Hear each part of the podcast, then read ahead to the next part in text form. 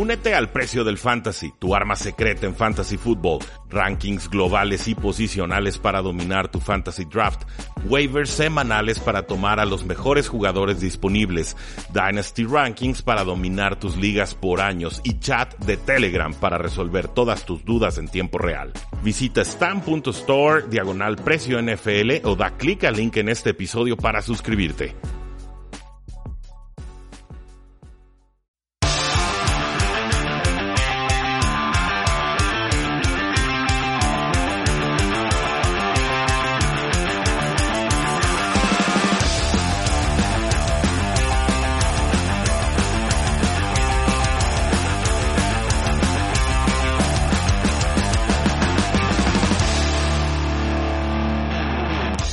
Saludos a todos y bienvenidos a un programa más de Tres y Fuera, donde la NFL no termina y nosotros tampoco. Mi nombre es Luis Jacinto, me encuentran en Twitter como arroba NFL y el día de hoy vamos a platicar sobre receptores abiertos, sobre una ala cerrada y sobre linieros ofensivos. Todas las noticias que he estado recopilando sobre estas tres posiciones en las últimas semanas, por fin las vamos a vaciar, las vamos a comentar y por supuesto vamos a tratar de estudiar las implicaciones de cada una de estas noticias, que son varias, son variadas, van desde reestructuras de contratos hasta lesiones y expectativas de novatos. Empezamos con Marquise Goodwin, este receptor de los San Francisco 49ers, que empezó con los Buffalo Bills, con 49ers se consolida, eh, un poco irrelevante en las últimas temporadas, desgraciadamente por el tema de las lesiones, es cambiado tardíamente en el draft con las Águilas de Filadelfia, quienes posteriormente le piden que reestructure su contrato y así lo hace.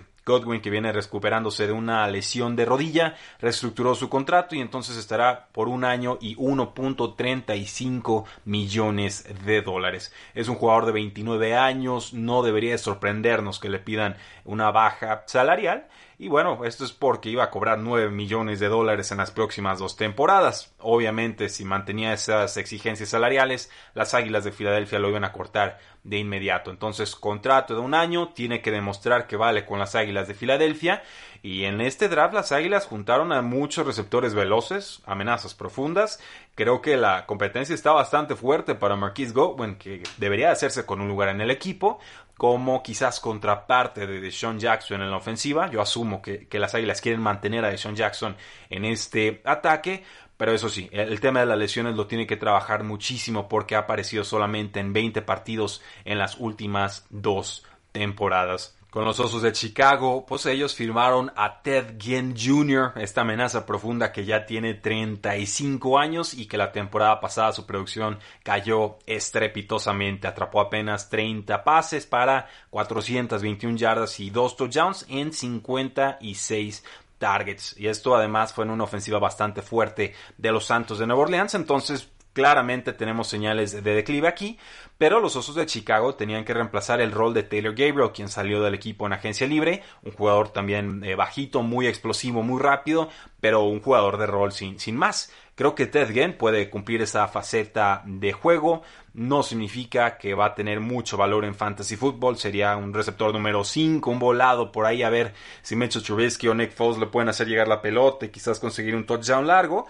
Pero creo que va a ayudar. Creo que lo necesitaba ese rol los Osos de Chicago porque Allen Robinson, por todo lo bueno que es, no tiene esa faceta de juego tan marcada que sería el velocista que amenaza a los, a los safeties y que los obliga siempre a estar cuidándose las espaldas para abrir espacios en zonas cortas e intermedias del campo. Entonces, Ted Ginn a los Osos de Chicago, seguramente es un contrato de un año y muy poquito dinero. Eh, a mí me gusta la, la contratación, creo que no sobra con los Osos.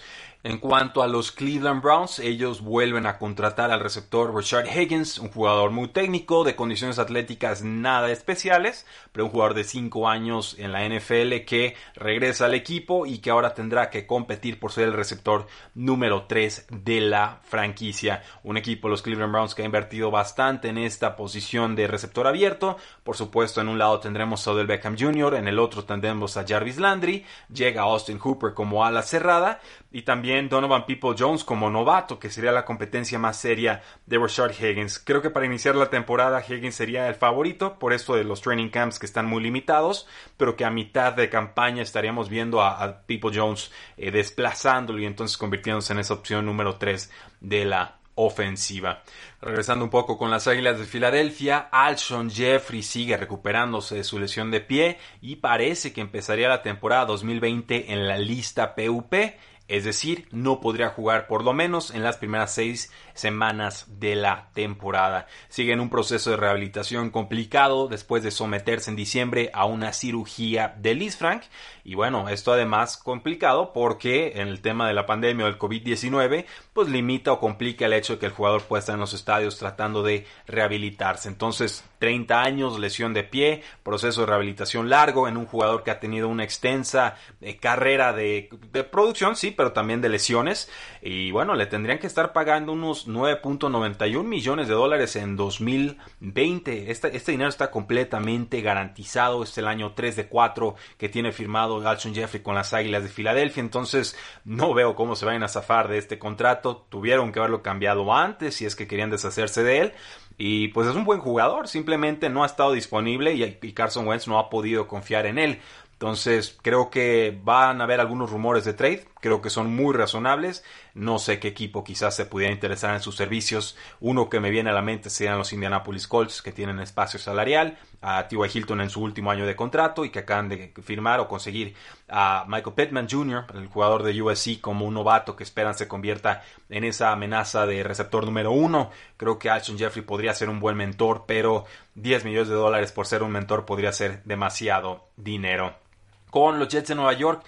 Desgraciadamente, Quincy Enungwa, este receptor slot grandote, poderoso, vuelve a caer en la lista PUP o de reserva, lo cual pues prácticamente significa que no va a jugar en la temporada 2020 ha aparecido en apenas 12 partidos desde el 2017, todo esto por culpa de lesiones en el cuello y yo creo que ahora sí tendría que estarse despidiendo Quincy Enunwa de la NFL. Ha luchado, ha intentado, ha regresado al campo una y otra vez, pero simplemente esa lesión de cuello no le da paz, no le da tregua y obviamente es una posición muy delicada la de receptor slot, sobre todo si está recibiendo tantos contactos en cada eh, atrapada, en cada recepción. Entonces, aquí una, una lesión de Quincy Enungua, creo que un mal golpe y podríamos estar teniendo una tragedia en el campo. Mi recomendación sería eh, gran carrera Quincy Enungua, hiciste lo que pudiste el tiempo que quisiste y eh, en estos momentos hay que pensar en la salud y en la familia y que hay una carrera y una vida después de la NFL. Ese sería mi consejo profesional, pero por supuesto lo que nos toca como analistas y aficionados es respetar la decisión que tome Quincy Enungwa. Lo que sí es que los Jets de Nueva York deben estarse lamentando mucho por haberlo renovado en esa temporada 2016-17, porque de entonces a la fecha no ha desquitado en el campo ni uno de esos dólares, a mi parecer. Para reemplazarlo, pues tendrán a Denzel Mims, el receptor de Baylor que tomaron en segunda ronda, y por supuesto Brashad Perriman que llega a los Tampa Bay Buccaneers, pero él más bien reemplazando a Robbie Anderson que ahora juega con las Panteras de Carolina. Muchas piezas moviéndose en esta ofensiva de los Jets de Nueva York. Con los San Francisco 49ers, ¿se acuerdan del nombre Jalen Hurd? Este jugador que empezó como corredor y luego se convirtió en, en, receptor abierto y medio te puede ayudar como a la cerrada, que enamoró a los San Francisco 49ers por su versatilidad, que en algún momento fue corredor titular en colegial en frente de Alvin Camara, aunque usted no lo crea, pues bueno, Jalen Hurt, jugador de segundo año, se está recuperando de una lesión de espalda. Se perdió todo, todos los juegos, incluyendo dos en pretemporada, por una fractura de estrés en la espalda baja. Entonces, un jugador que toman los San Francisco 49ers en tercera ronda la temporada pasada, que tiene habilidad en zona roja, que tuvo dos touchdowns dentro de las 20 yardas en su primer partido como jugador NFL en pretemporada creo que le caería bastante bien a esta ofensiva de San Francisco. Y sé que el coach sigue emocionado con la posibilidad de utilizar a Jalen Hurd como esta amenaza versátil, todóloga, similar quizás a como han utilizado al fullback Kyle Juszczyk, que es el mejor pagado de la NFL, pero lo utilizan hasta por aire. Eh, San Francisco perdió a Emmanuel Sanders, San Francisco perdió a Marquise Goodwin, la única adición importante que hicieron fue pues en el draft, eh, que fue la de Ayuk, Brandon Ayuk, un jugador que me gusta, muchas yardas después de recepción de Arizona, pero él trabajará con Divo Samuel y con Kendrick Bourne en como receptores 1, 2 y 3. Creo que hay una oportunidad seria y significativa de que Jalen Hurd haga ruido en el 2020, porque las condiciones atléticas son superlativas, porque tuvo cierta producción colegial, porque lo hizo como corredor, porque lo hizo como receptor y porque no me gusta ponerle tacha a los jugadores después de que se lastiman en la primera temporada. Con los Patriotas de Nueva Inglaterra, pues ellos no seleccionaron a un solo receptor abierto en este draft y es porque confían en las opciones que tienen en estos momentos. Nos dice el head coach Bill Belichick que espera un marcado progreso con Enkil Harry en esta su segunda temporada con el equipo. Eh, sorprende, en verdad me sorprendió mucho que los Patriotas no tomaran un solo receptor abierto en una de las mejores clases de la historia, pero pues es un jugador que tomaron en primera ronda la temporada pasada, que tuvo lesiones, que poco a poco se fue incorporando al equipo y es un jugador de 6'4 y 225 libras. Entonces yo en su momento podía verlo en un rol similar al de Aaron Hernández, como ese move tight end, esta amenaza que es demasiado grande para los safeties y quizás demasiado complicada de defender para los linebackers un jugador que seguramente llegará descontado en el fantasy football y que también hay que pensar en quién le va a estar lanzando los pases. En estos momentos sería Jared Stidham y sé que es una opción que no entusiasma a prácticamente nadie. Quizás a los Patriotas sí internamente, pero al resto del mundo pues no, no le impresiona lo que ha ofrecido Jared Stidham hasta el momento. Entonces creo que va a tener un rol en los primeros tres grupos de receptores, ya sea como receptor número 2 o número 3, de, junto a Mohamed Sanu y también con Julian Edelman, que son las opciones más veteranas, ambos ya con más de 30 años. En cuanto a Mohamed Sanu, aprovecho para contarles que ya no tiene una bota quirúrgica después de que le operaron el tobillo. Eh, tuvieron mala suerte. Los Patriotas pagaron una segunda ronda por Mohamed Sanu, un trade que me pareció caro, pero entendía por qué iban por ese jugador. Eh, porque es de Rutgers y a Bill Belichick le encantan los jugadores de Rutgers, pero se lastimó de inmediato y pues estaba prácticamente cojeando toda la temporada. Entonces le sale medio envenenado el trade a los Patriotas de Nueva Inglaterra. Eh, no hay garantías de que se va a quedar en el roster en este 2020 porque va a estar cobrando 6.5 millones de dólares de salario base y nada de eso es dinero garantizado. Así que si Mohamed Sanu se quiere quedar con el equipo, creo que haría bien en hablar con la franquicia y decirles estoy dispuesto a rebajarme un poco el salario para poder jugar con ustedes a mis 31 años. Con los Arizona Cardinals nos dice el head coach Cliff Kingsbury que espera una buena campaña del jugador de segundo año Hakeem Butler. Una historia similar a la de Jalen Hurd y quizás hasta cierto punto de, de Kill Harry. Se pierde toda su temporada de novato con una lesión de dedo. Eh, nos dice Kingsbury mucha habilidad, está sano, ha estado trabajando duro en el off-season. Él sabe lo que esperamos de él y creemos que puede convertirse en eso. Me emociona por fin tenerlo en el campo. Entonces, Kingsbury obviamente le tiene respeto y cariño a Hakeem Butler, pero es difícil trascender cuando no apareciste en tu primera temporada en la NFL. Y no solo eso, le pusieron competencia durísima en esa ofensiva a Hakeem Butler. De hecho, Creo que el rol que iba a cumplir el año pasado era el que ahora va a tener de Andre Hopkins, que es el receptor de posesión, esa amenaza profunda, ese jugador incómodo que de repente puede ir al centro del campo a ayudarte, pero con la lesión queda completamente desplazado. Entonces sí, Kingsbury nos dice que espera mucho de él, pero yo creo que ni siquiera va a tener los snaps suficientes para demostrarlo. Sería el receptor número 4 o incluso número 5 detrás de Andy Isabella, un jugador que a mí me gustaba mucho el año pasado, que no entendí por qué cayó tanto, quizás porque no genera tanta separación de sus receptores, pero eh, yo sigo intrigado con él. Ahí dejo la, el asterisco, la palomita de, de estarlo vigilando, monitoreando en esta temporada 2020 o incluso como candidato de trade en el 2021 si nos muestra un poquito de esa producción profesional o en la NFL. Con los Pittsburgh Steelers, el coordinador ofensivo Randy Fitchner nos dice que Claypool, Chase Claypool, este receptor novato de Notre Dame, será utilizado como receptor externo, desafiando el consenso de analistas que decía que podría funcionar mejor como a la cerrada o incluso como un receptor slot grandote. Un jugador eh, que mide 6'4, que pesa 238 libras, que se ve completamente distinto al resto del grupo de receptores de los Steelers por su tamaño y su corpulencia, porque Juju Smith-Schuster y porque James Washington y porque Deontay Johnson son jugadores más bajitos, más técnicos, quizás un poco más refinados. Pero algo vieron los Pittsburgh Steelers y si algo les puedo reconocer a lo largo de los últimos años es que han sido bastante buenos seleccionando a receptores abiertos. Entonces, por lo menos lo van a poder utilizar como amenaza de zona roja. No hay un ala cerrada consolidado entre Vance McDonald y Eric Ebron. Podría estarle robando esas oportunidades clave. Y también es el, receptor abierto más rápido del equipo. ¿eh? o sea, mide 6'4 y pesa 238 libras, pero corrió las 40 yardas en 4.42 segundos. Entonces, creo que vieron la combinación tamaño, peso, producción y eso fue lo que enamoró a los Pittsburgh Steelers. Un jugador sumamente intrigante que inicialmente no parece tener una oportunidad clara para llegar al campo. Creo que empieza como receptor número 4.